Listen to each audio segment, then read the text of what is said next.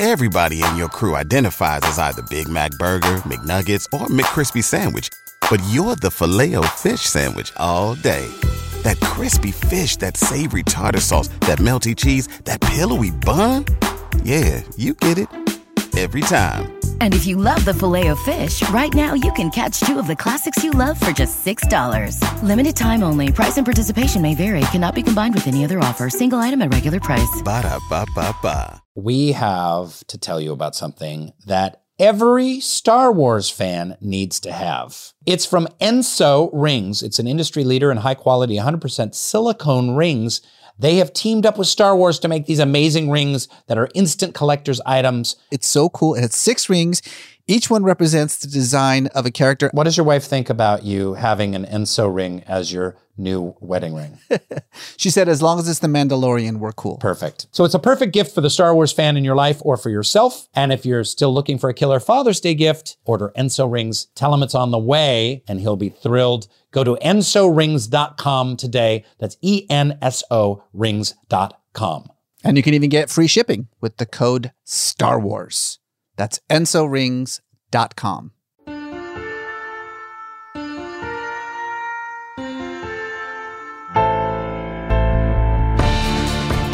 Welcome to Metaphysical Milkshake, the show where we go deep, we get weird, and we search for the meaning of life along the way. Presented by Cast Media and Soul Pancake.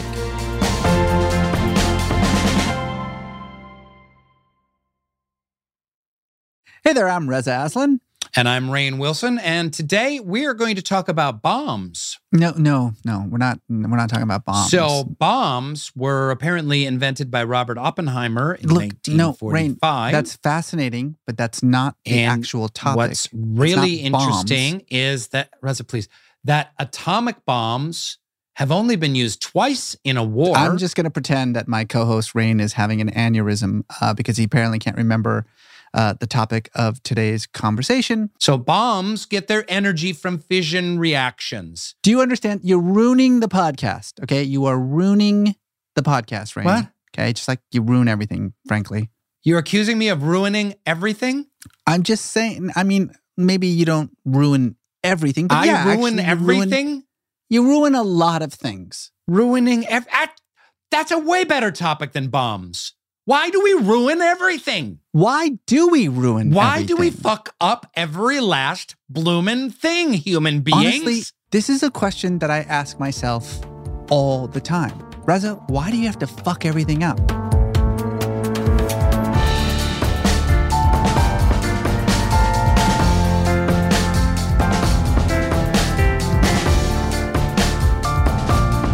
It's a condition that I would say, like most of humanity, I would say all of society has this condition, like this need to just ruin everything, every good idea we have. well, it's been happening since the dawn of time but especially it goes hand in hand with technology don't you think? Yeah. all of these innovations wonderful innovations. You got electricity right? We're so happy for electricity. It gives light and heat and warmth to billions and yet we can also use it in an electric chair right I, I'm th- I'm thinking about that first, you know, that first ape that grabbed that rock and was like, "Hey, I can open this. I can open a coconut with this rock. I can also open a skull with this rock." Like this, is just who we are. We ruin things. So why do we ruin things, Reza? Well, look, I mean, I think part of it has to do with the fact that we don't really, we don't tend to think about the implications or the full consequences of our actions or our creations, you know, our innovations. We're so excited about the next new thing, right? And how it's going to change the world. It's going to change everything. And then we never really stop to say, wait, what? For better or for worse? Because it's usually for worse. I think I think that's part of it. We just don't think far enough. Well, frequently used example, but I'm going to go there, is this little pocket computer that I have uh, called an iPhone. If you had said to young Rainn Wilson uh, 20 years ago, hey, uh, you can have a little uh, computer in your pocket, and in it, you will have all your photographs you've ever taken. In it, you will have unlimited supply of songs, any song you ever want to hear. Um, you want to hear Ziggy Stardust? Uh, it, in in three and a half seconds, you can pull that up. You can Google anything, any piece of information you want to know. There's an endless supply of games. Uh, people can be in touch with you. There's maps. You will never get lost again. You'll never be alone again. I'll never be alone again. I would say, I would say, bring it on. Oh my God, this is the answer to all of my problems right here in my pocket. And yet, who would have foreseen how addicted I am to this phone and that I have seven hours of screen time a day, Reza? Check your screen time. Tell, I seven hours a can't. It- day. I'm telling you, that's so it's so true. Like I remember the the smartphone. I was thinking to myself, wow, like so you'll never be bored again because you always have everything at your at your disposal. And now, besides the fact that it's hard to actually maintain, you know, my actual human relationships because uh, my phone is with me at all times, um, it, I'm bored now. Like I'm literally like, really, only a million songs? Is that it? I don't know. There's nothing else on here. But also, what's wrong with boredom? Boredom was not something that we needed to fix. There used to be times when I would like be alone with my thoughts. Wow. I, I, I honestly can't remember. I really can't remember the last time I was alone with my thoughts because my fucking phone is with me. I thought that today, I literally, meditation is an important part of my life. I went to meditate and I had my phone as a timer and I had my phone with me. I'm like, why do I have my flippin' phone with me when I'm meditating? I want to meditate. I want to commune with the spirit of the universe. I don't need my phone to tell me that it's my move now in a chess game with my friend Wade. I mean, we could look, we could come up with a thousand examples of like things that were created or ideas that were advanced or innovations that were developed that, you know, were to make things better, right? It was make the world better. And it ended up making everything worse. I mean, yes, the phone, that's a good one. Internet, absolutely. Social media. I mean, I, I guess you and I are old enough to remember a time not that long ago where there wasn't Twitter right? Where Facebook didn't exist. And then it showed up and we were like, wow, this is amazing. I mean, I remember when when t- Twitter showed up and I was like, so you're telling me that I can tell everyone in the world what I am thinking at any time? And then you know what happened? I started telling everyone in the world what I was thinking at, At any any time. well, look, this is a this is a fascinating uh, topic. It's something that obviously you and I have a lot of personal, uh, you know, involvement in. Why do we ruin everything? And I think I think we might have the right person to help us answer this question.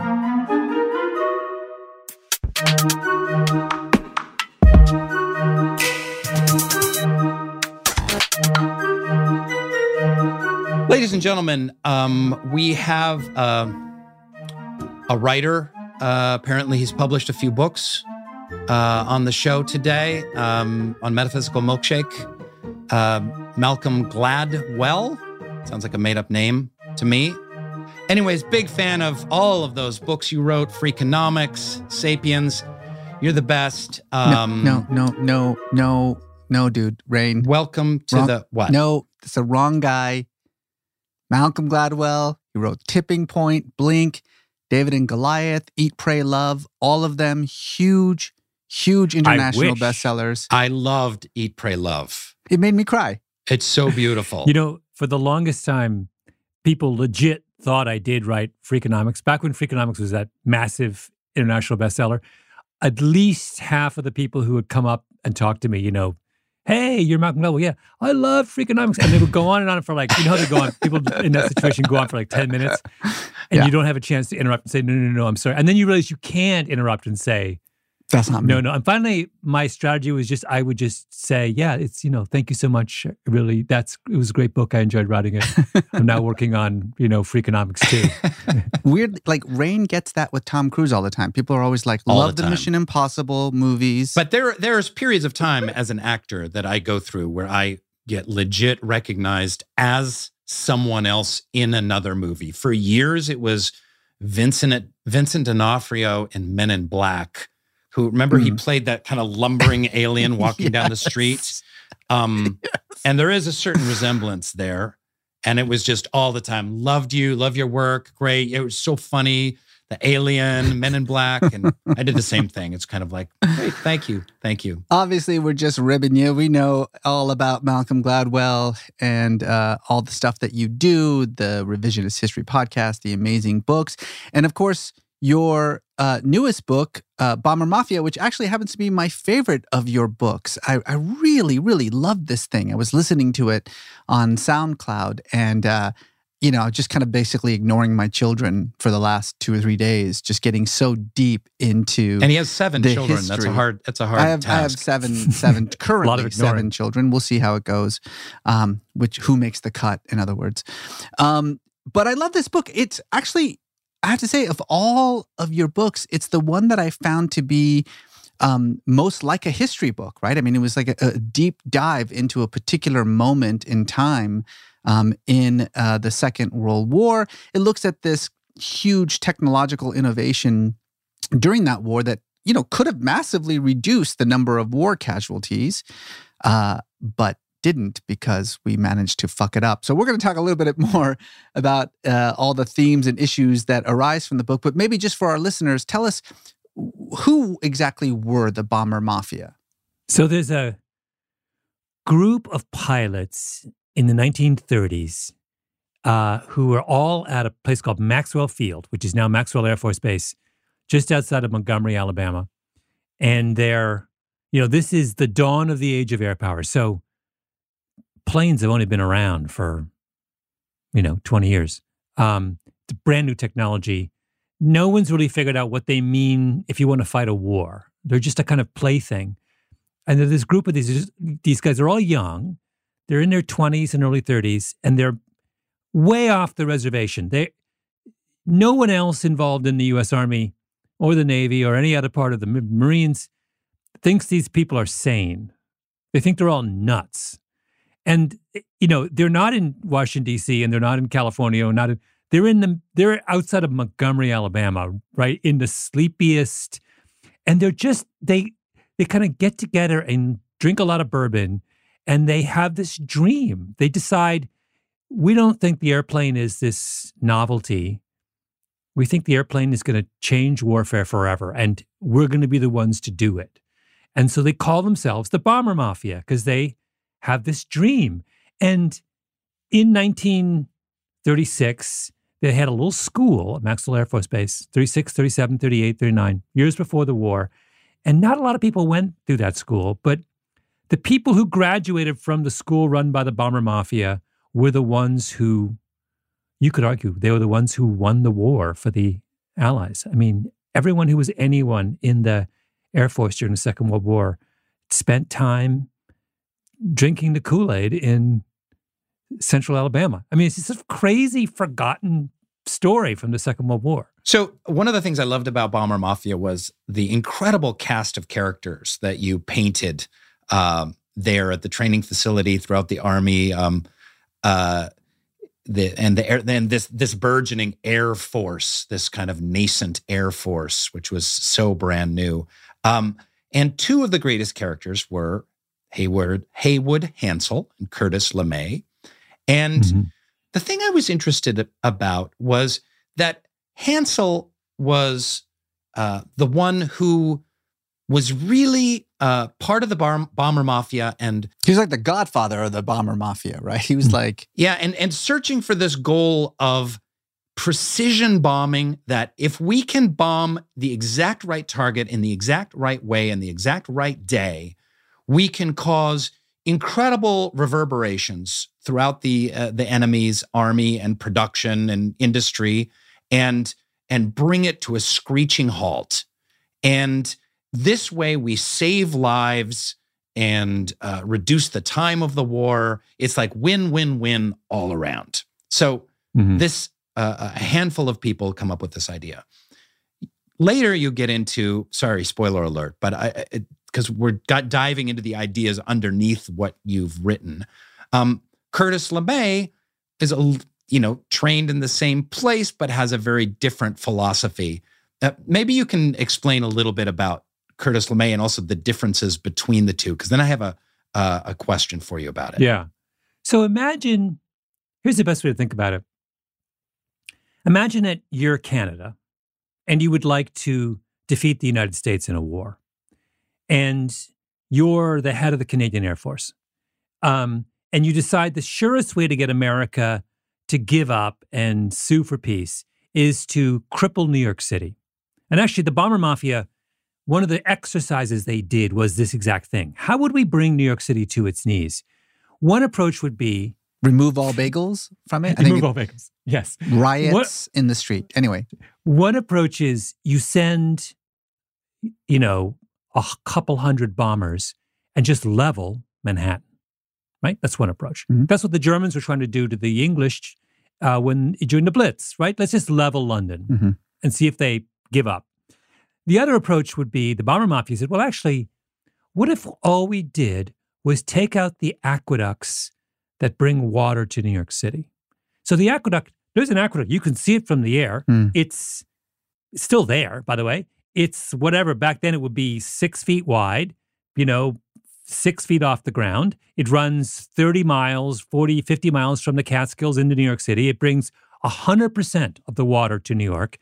If you take out the aqueduct and there's no drinking water in New York, how long will New York last? I mean, it won't hmm like i mean that's it right you couldn't go on so they would say why would you don't bother leveling an entire city and killing millions of people just take out the aqueduct the same result will happen but you'll save you'll spare a million lives um, so that's the now if you want to do the second route take out the aqueduct you have to be able to hit the aqueduct right, and that was incredibly complex. Like it's that was incredibly just complex. almost an impossible feat, like you said. Yeah. So that's what the what the these cast of characters down in Alabama, led by this guy Haywood Hansell, they believed you could take out the aqueduct. They were like, you know what? Everyone else thinks you can't aim a bomb. We think you can aim a bomb so well that all you have to do is take out the, maybe take out the aqueduct and then take out like a power station, take out a couple of electrical substations. You could maybe kill 20 people and use maybe 10 bombers and you're done. Call it a day. New York's New York's finished. That's the dream. But it was an impossible dream, wasn't it? I went and I had dinner with the chief of staff of the Air Force, um, got him David Goldfein. And afterwards, we went outside and he gathered a bunch of his top people. Um, and we had drinks and we sort of chatted for two hours one summer night last summer. And he, there was a moment in the conversation when he said, you know, we were on the Fort Myer um, base in just outside of DC, and there's a there's a street with a row of gorgeous homes where all the top military brass live.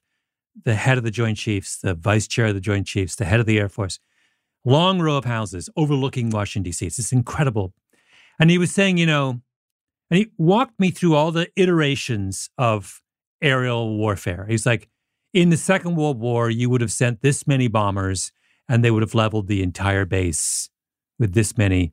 And then he was like, you know, my father flew in Vietnam and he would have brought in, and it would have been, you know, three, whatever it was, three uh, bombers, and they would have done. And then, like in the Gulf War, we would have brought in, what? And like, and today we would have a single stealth bomber. You wouldn't hear it coming, and it would take out, you know, the room in which we're sitting and nothing else. Mm. Right? He's like, Mm. talk about the evolution. And he was like, so 50 years ago or 70 years ago, in order to kill us all around this little, you know, where we were chatting, you would have had to kill, you know, another 10 or 20,000 people because you would have bombed the entire base. Today, we could just take out you and me. So two. But he said, the difference is now the temptation to go to war is so much greater. So 75 years ago, when you thought about going to war, you're like, oh my God, to even to do even the smallest thing in this war, I'm gonna have to kill tens of thousands of people.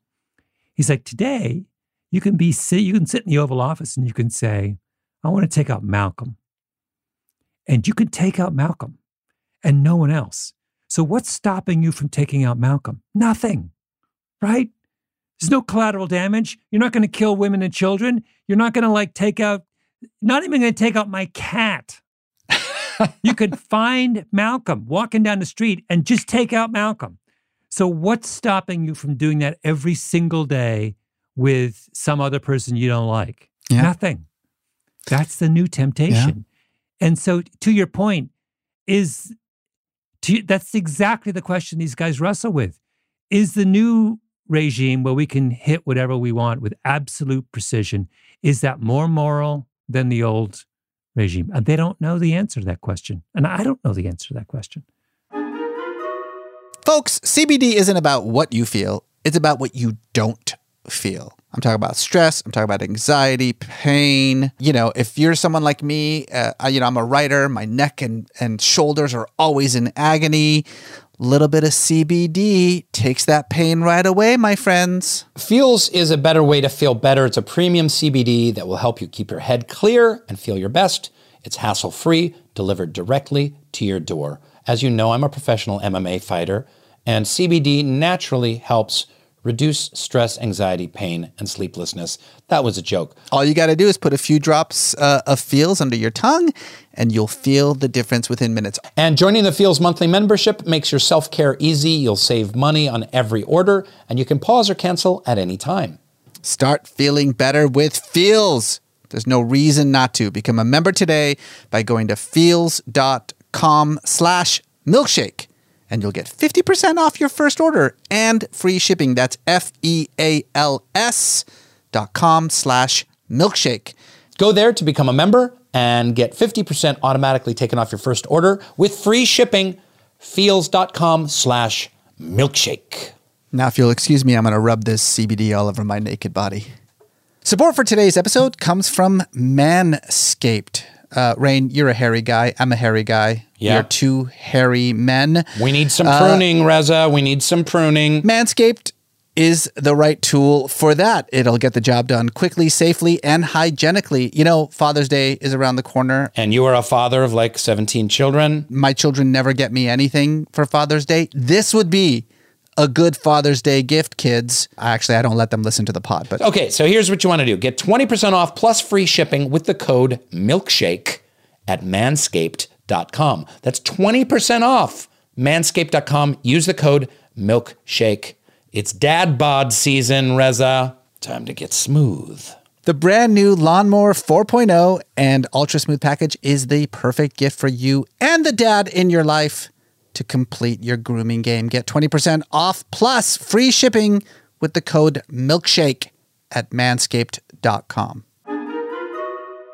Well, and this brings up, of course, the uh, the topic of this pod and why we wanted you on, uh, which is why must we ruin everything, right? Why why can't we have nice things? Why, as as a as a species, do humans have to just fuck everything up? We have all these great ideas, these these um, moral imperatives, whether it's target bombing or whether it's the internet and, and social media or whether it's just factories and the industrial revolution, whatever it is, we we act in uh, in goodness and in, in an attempt to make life better for humans. And what always seems to happen is that we end up making things worse. The factories uh, destroy the environment. The internet, uh, which is supposed to give freedom uh, to people and, and let people's voices be heard, very quickly becomes just another way for tyrants and autocrats to stifle uh, any kind of freedom of speech. Um, social media, which is just a cesspool, you know, was supposed to change the way that we communicate with each other and expand all of our circles, give us access to new sources of knowledge and information. And instead, all it's done is made our world smaller and more siloed. Uh, what is the thing about the human condition? And this is a huge part of the Bomber Mafia. What is the thing about the human condition that just has to fuck up every good intention that we have, especially when it comes to these technological advances? Yeah, we can't. Yeah, it is. super- Isn't it interesting? Like, we can't help ourselves. Can't have nice So- things. The, the part of this interests me is I think in part it's because we're always solving the part of the problem that's not a problem.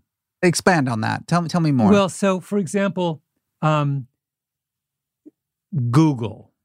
Googling something gives you unlimited access to all the information you could possibly want. Um, before we had Google, was that a problem? Well, no, wasn't a problem. In 1995, was my life ruined because I couldn't look up the capital of Thailand in two seconds? No, I I could find out the capital of Thailand. It just would take me a little bit longer. But it wasn't, I wouldn't have identified. If you'd said to me in 1995, Malcolm, your life is forever scarred because you can't find out Bangkok in two seconds, I would have said, actually, no, it's not. That's not the, I have problems in my life. That's not one of them. So Google looks at all the problems that Malcolm has and decides the one we're going to solve is we're going to let you look up Bangkok in two seconds. Like, that's a sort of dumb version, but here's another dumb one. But it, it's amazing how many. Uh, I'm a big runner. Right now, the running world is in tumult because Nike and all the shoe companies have come up with shoes that makes everyone run faster, way faster. So every record is being broken right now, which has the effect of erasing the past. So now, like, we don't even know who the fastest runners are any, anymore. Someone's going to break Usain Bolt's 100 meter record this summer, but not because they're better than Usain Bolt, but because their shoes are better. So now mm. that solves a problem of of it helps us run faster. But that wasn't a problem. The problem with running was not that we're not running fast enough. The problem was we get injured, or the problem is not enough people run. How about a shoe that helps people who don't want to run run? That strikes me as a legitimately good shoe. That's not the shoe we got. The shoe we got was it helped people who already run like maniacs to run a couple seconds faster. Why are you solving that problem?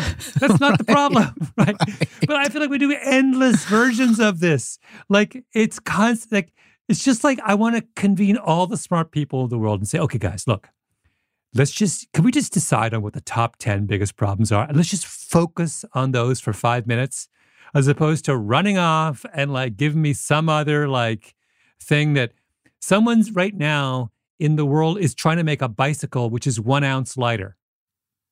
Why? the problem with bicycles is that when I ride my bicycle, I'm afraid a car is going to hit me and kill me. Solve that problem, please. Right? it's like, it's just end, but it's just to your point. This is why we can't have nice things. Yeah. Because all the smart people are not solving the thing, the problems that are problems. But isn't there something a little a little deeper? Isn't there something a little uh, underneath that a little bit, which is uh, we're so into short term gain that mm-hmm. uh, we don't think things through. And doesn't doesn't there need to be, for instance, let's just use precision bombing. Um, mm-hmm.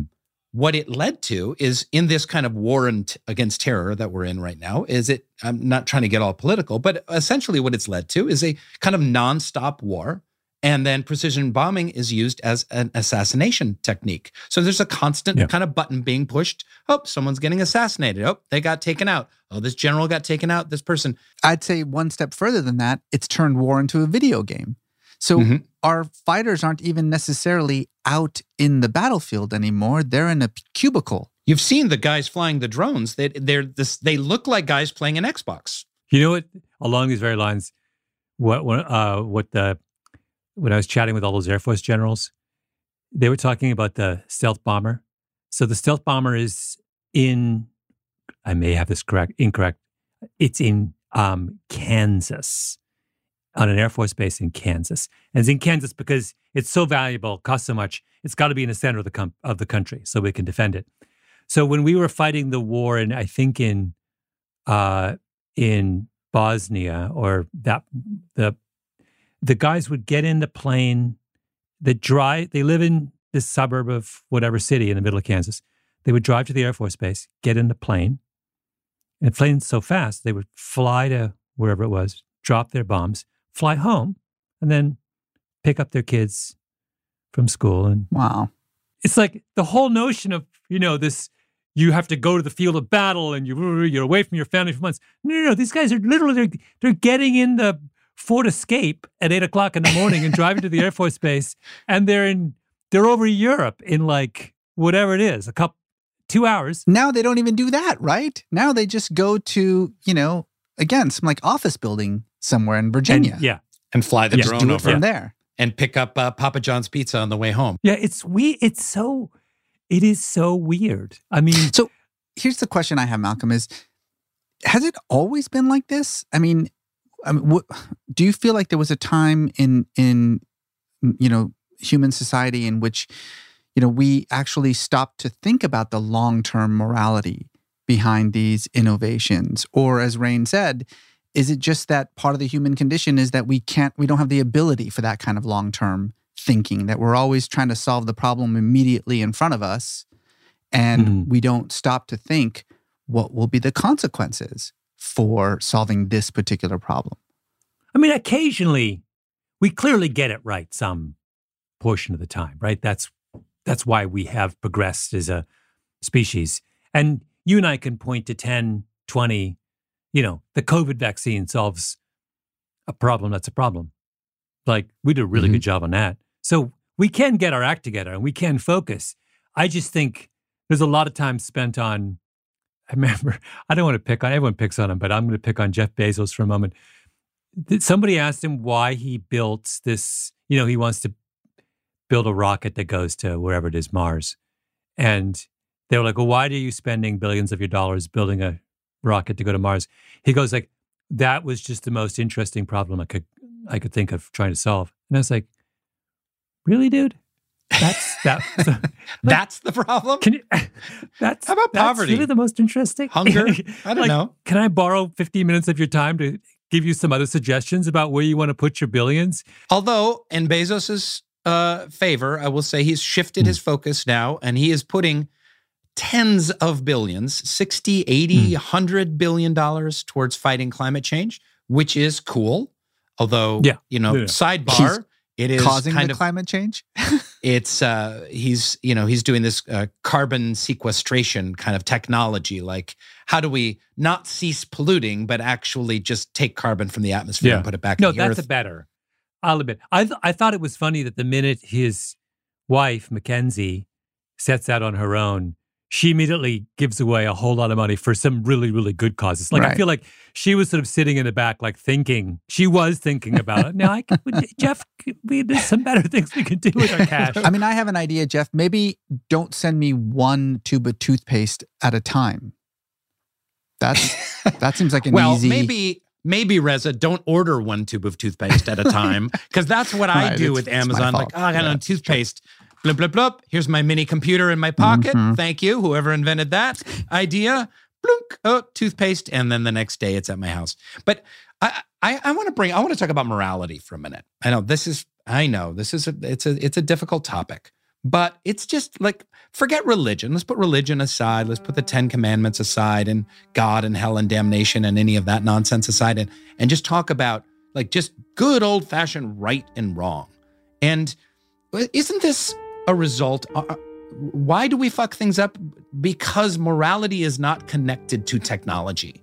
Because when science happened, uh, science wanted to be unfettered from any kind of restraint. It just is like we are just going to look at data and we're going to uh, create experiments and we're going to solve problems and we're just going to build shit.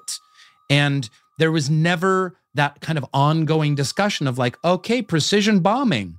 Let's get together. Let's have a colloquium. Let's have a Zoom meeting. Let's uh, bring everyone to the table and talk about, okay, what are the what are the consequences of precision bombing? What might precision bombing look like in 10, 20, 50, 100 years? And how now can we address that? Isn't morality at play in this discussion, Malcolm? Well, the you know, the original bomber mafia certainly felt they were representing a moral position, a considered moral position. And I think uh, in their context, they were right. So they didn't, they weren't thinking about how the modern world would use some of the ideas they were proposing and technologies they were proposing to turn war into a kind of 24 7 phenomenon. They had a legitimate, immediate concern, which was they had just come out of the First World War, which was, you know, the First World War is was one of the most extraordinary moral abominations of, you know, where a million people died in one battle in the First World War, in the Battle of the Somme. It's crazy.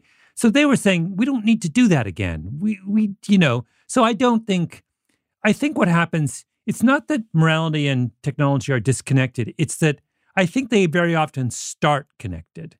And what happens is that they just go on divergent paths. Like I do think the people who started Twitter, you know, honestly felt that Twitter could be an agent for positive change and it could be a way to fight tyranny. It could do all these, you know, remember all the excitement around Twitter and Arab Spring. People, that was an honest belief that Twitter was a force for good. Turns out probably isn't, doesn't have the impact we thought it would. But that's not the fault of, um, it's just that we didn't, no one had any notion about how that technology would evolve. You know, we didn't realize that Twitter was just going to turn into high school. We thought it was something nobler and, you know, grander. Um, and so I don't know. I think it's just kind of impossible for anyone who's at the in on the ground floor of a technology to understand the way it's going to evolve, the way it's going to interact with existing institutions. Spin your passion into a business with Shopify and break sales records with the world's best converting checkout. Let's hear that one more time the world's best converting checkout. Shopify's legendary checkout makes it easier for customers to shop on your website, across social media, and everywhere in between. Now that's music to your ears. Any way you spin it, you can be a smash hit with Shopify. Start your dollar a month trial today at shopify.com slash records. Hello, it is Ryan, and we could all use an extra bright spot in our day, couldn't we? Just to make up for things like sitting in traffic, doing the dishes, counting your steps, you know, all the mundane stuff. That is why I'm such a big fan of Chumba Casino. Chumba Casino has all your favorite social casino style games that you can play for free anytime, anywhere with daily bonuses. That should brighten your day a little. Actually, a lot. So sign up now at chumbacasino.com. That's ChumbaCasino.com. No purchase necessary. VGW. Void were prohibited by law. See terms and conditions. 18 plus.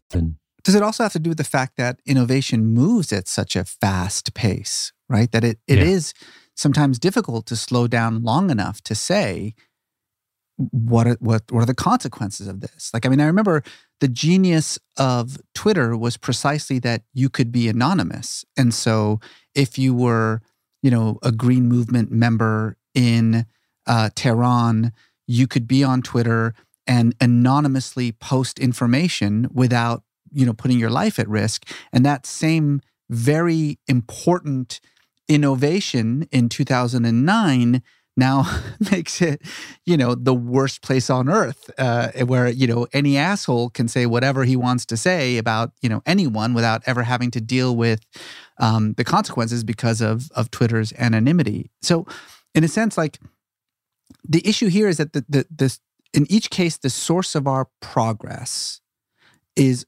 also the source of our downfall. And we Mhm. can't catch up to the technological innovations because they're moving at such a rapid pace. Um, and so it, it's almost like this this rock is rolling down the hill and there's almost nothing to be done about it. One one technological innovation leads to the next one leads to the next one leads to the next one. And then next thing you know you know war is a video game played by teenagers in inside of you know cubicles. And so what i want you to do because you've you spent 30 years right delving into um, aspects of history and historical trends. And i'm curious when you when you look at certainly the last you know 50 years or so of technological innovation since since the since the second world war m- most definitely and when you look at the ways in which we have used technology or, or created technology meant for good only to have it turned against us in one way or another. Do you feel like there's some kind of hope? Like, do you do you see that this perpetual cycle, you know, of being fucked by fucking up, uh, to put it in uh, kindly, do you see that cycle heading in the right direction, or are things just going to get worse, especially now with you know the the current pace of technological advancement? Yeah. I mean, I'm congenitally optimistic. So I always like to believe that we figure things, these problems out. Um, I do think, you know, this is a this is a a, uh, a random example of this. I was I read this essay on the internet um, by a guy who was doesn't have a lot of money and was talking about what does it mean to be just above the poverty line in America. right?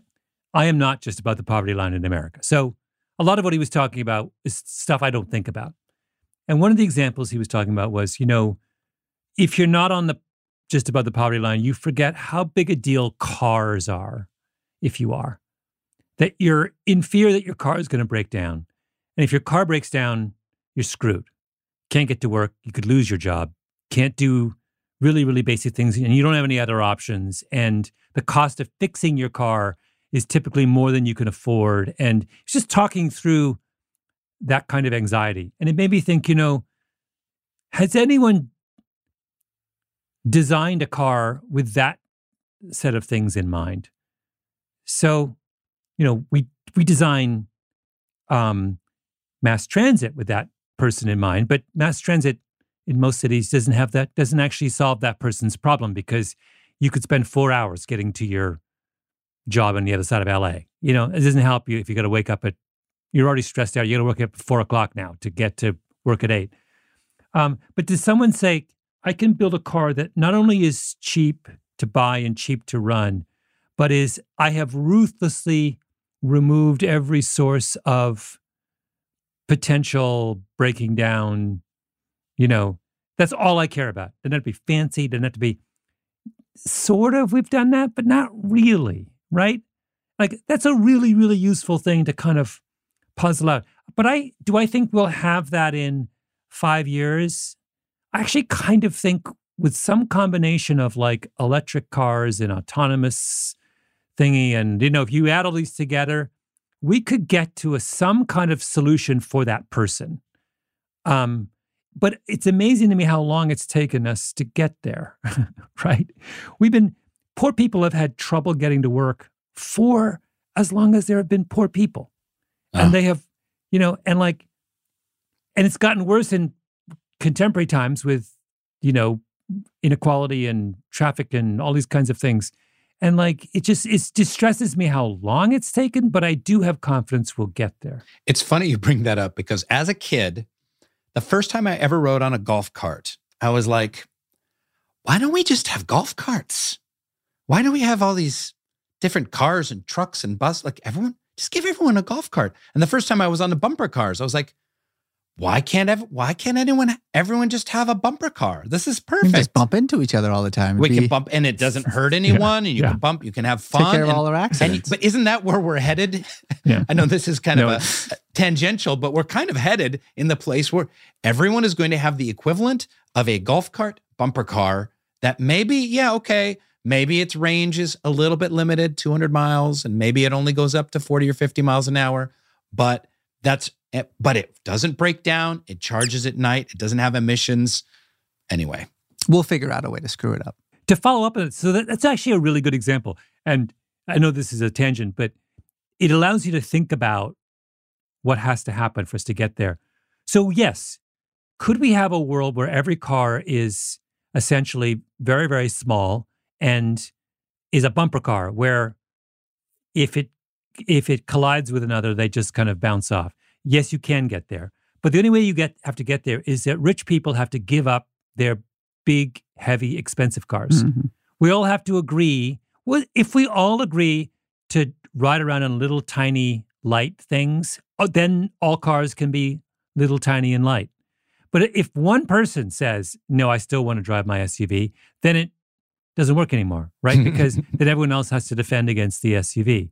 Right? So you you get into these these these questions of solving social problems very very quickly become questions about collective morality that I have to convince the person with the Cadillac Escalade or the Range Rover. You can't have a Range Rover anymore, right? to solve the problem for the guy who's on the poverty line, you have to give up your ride. Are you willing to give up your ride? right? Now we have a now we have a moral now we have a moral social complicated problem to solve. I- I think uh, I'm pretty sure Malcolm just figured out the subject of his next New Yorker article. The bumper Yes. cars. Bumper cars for all.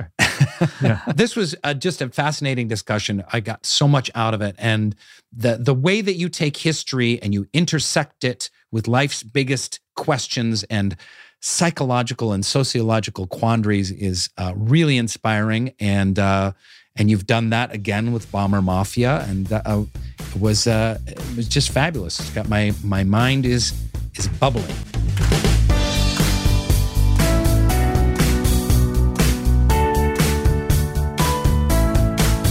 And speaking of big questions, uh, Malcolm, you know, we like to end our podcast with what we call the lightning round. We just ask you a bunch of kind of big questions, and then you just answer with the first thing that comes to your mind. And then All right. we snicker and make fun of you silently.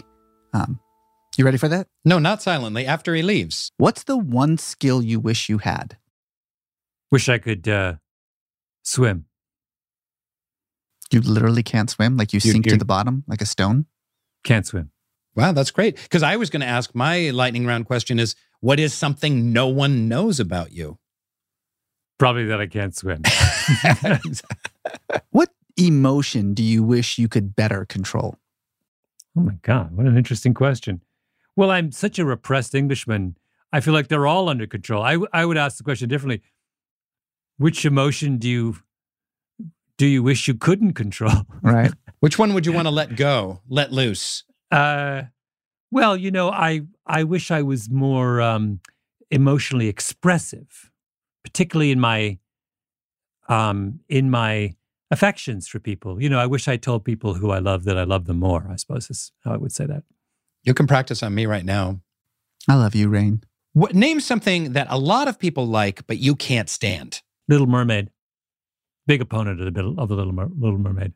Yeah, people don't know this about you, Malcolm, but you've really got it in for the Little Mermaid. I have it in for the Little Mermaid Uh, when do you feel most connected to the universe? when I'm running. What's one eye opening experience that everyone should have? Well, I'll go back to running. Everyone should know what it feels like to run for more than an hour. Uh, so to be by yourself in nature, alone with your thoughts, in motion for more than 60 minutes. All right. And then finally, what is your life's big question? Uh, it's a question that my that I got from my mom, which is every morning I feel like my mother would ask the question, "Where do I find joy in the coming day?" That's my question. That's a great daily question. Here's a funny thing that Malcolm will not remember this story, but before my first book had come out, that's when I first met you, Malcolm. I met you at, at a party somewhere. Mhm. And I remember we're having a conversation, we were having drinks, and I said to you, You know, I've got a book coming out. Do you have any advice for me? And this is what you said. You said, Yes. Remember, nobody gives a fuck about you or your book except you. Do you remember telling me that? I said that? No. It was eye opening. It was the greatest advice I have ever heard. I have literally given that advice to dozens of more people. You may have a publicist, you may have an editor, you may have, you know, a marketing machine behind you, you may have, you know, an agent and all that stuff. They don't give a fuck about you or your book. Yeah, oh, that's what I meant. yes, that is true. Literally, my entire career was launched from that bit of advice. Just do it yourself because no one else cares. It's just you. Anyway. Well, Malcolm Gladwell, we've loved all your books from The Power of Now to Songs My Father Taught Me to It Takes a Village. Um, My favorite was Beloved. Absolutely Uh, genius work. thank you for all of those wonderful stories. Thank you for your contribution to Western civilization. And thanks for this conversation. It was really fantastic. Yeah. No, my pleasure. Thank you guys. Wow, that Malcolm Gladwell, huh? How about kid's that? going places. He's uh, what you a know, storyteller. really, really interesting conversation.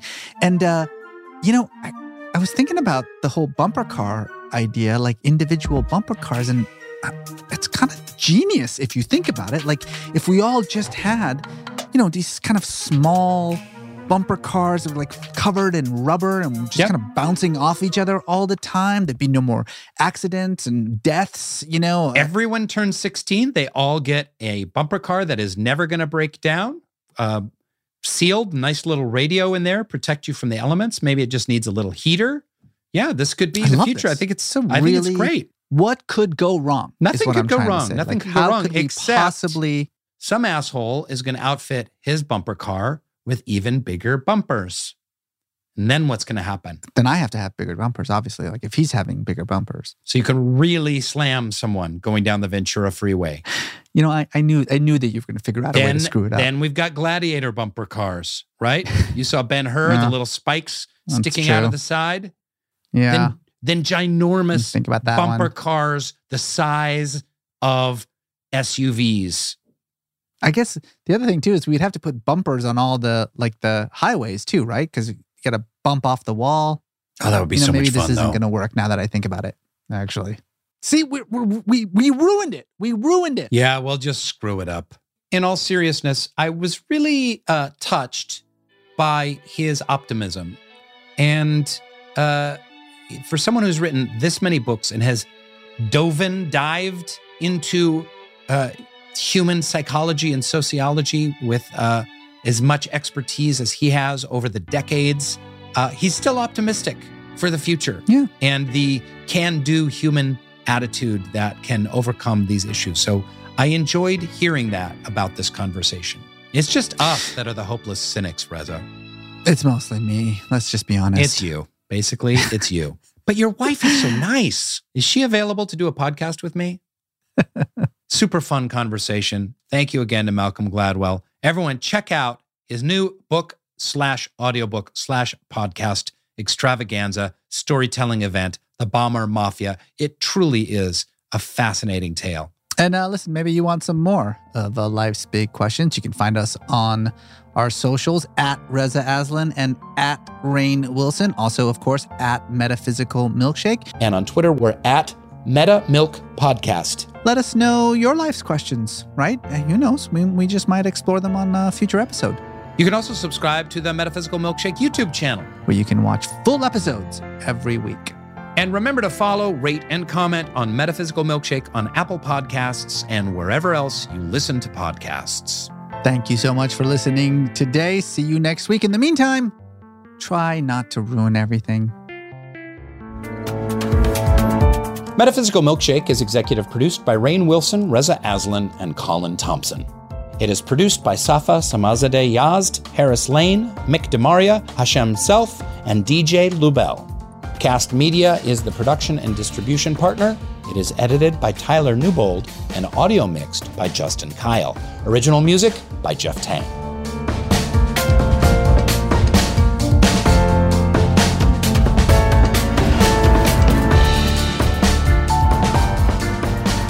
Like my wife is, I, I, I love cooking and I love cooking for my wife, and she's always so grateful for you know the meals that I make for her, and it makes me feel good until I realize she likes everything. There's nothing she doesn't like. So Then just make her grilled cheese and call it a day.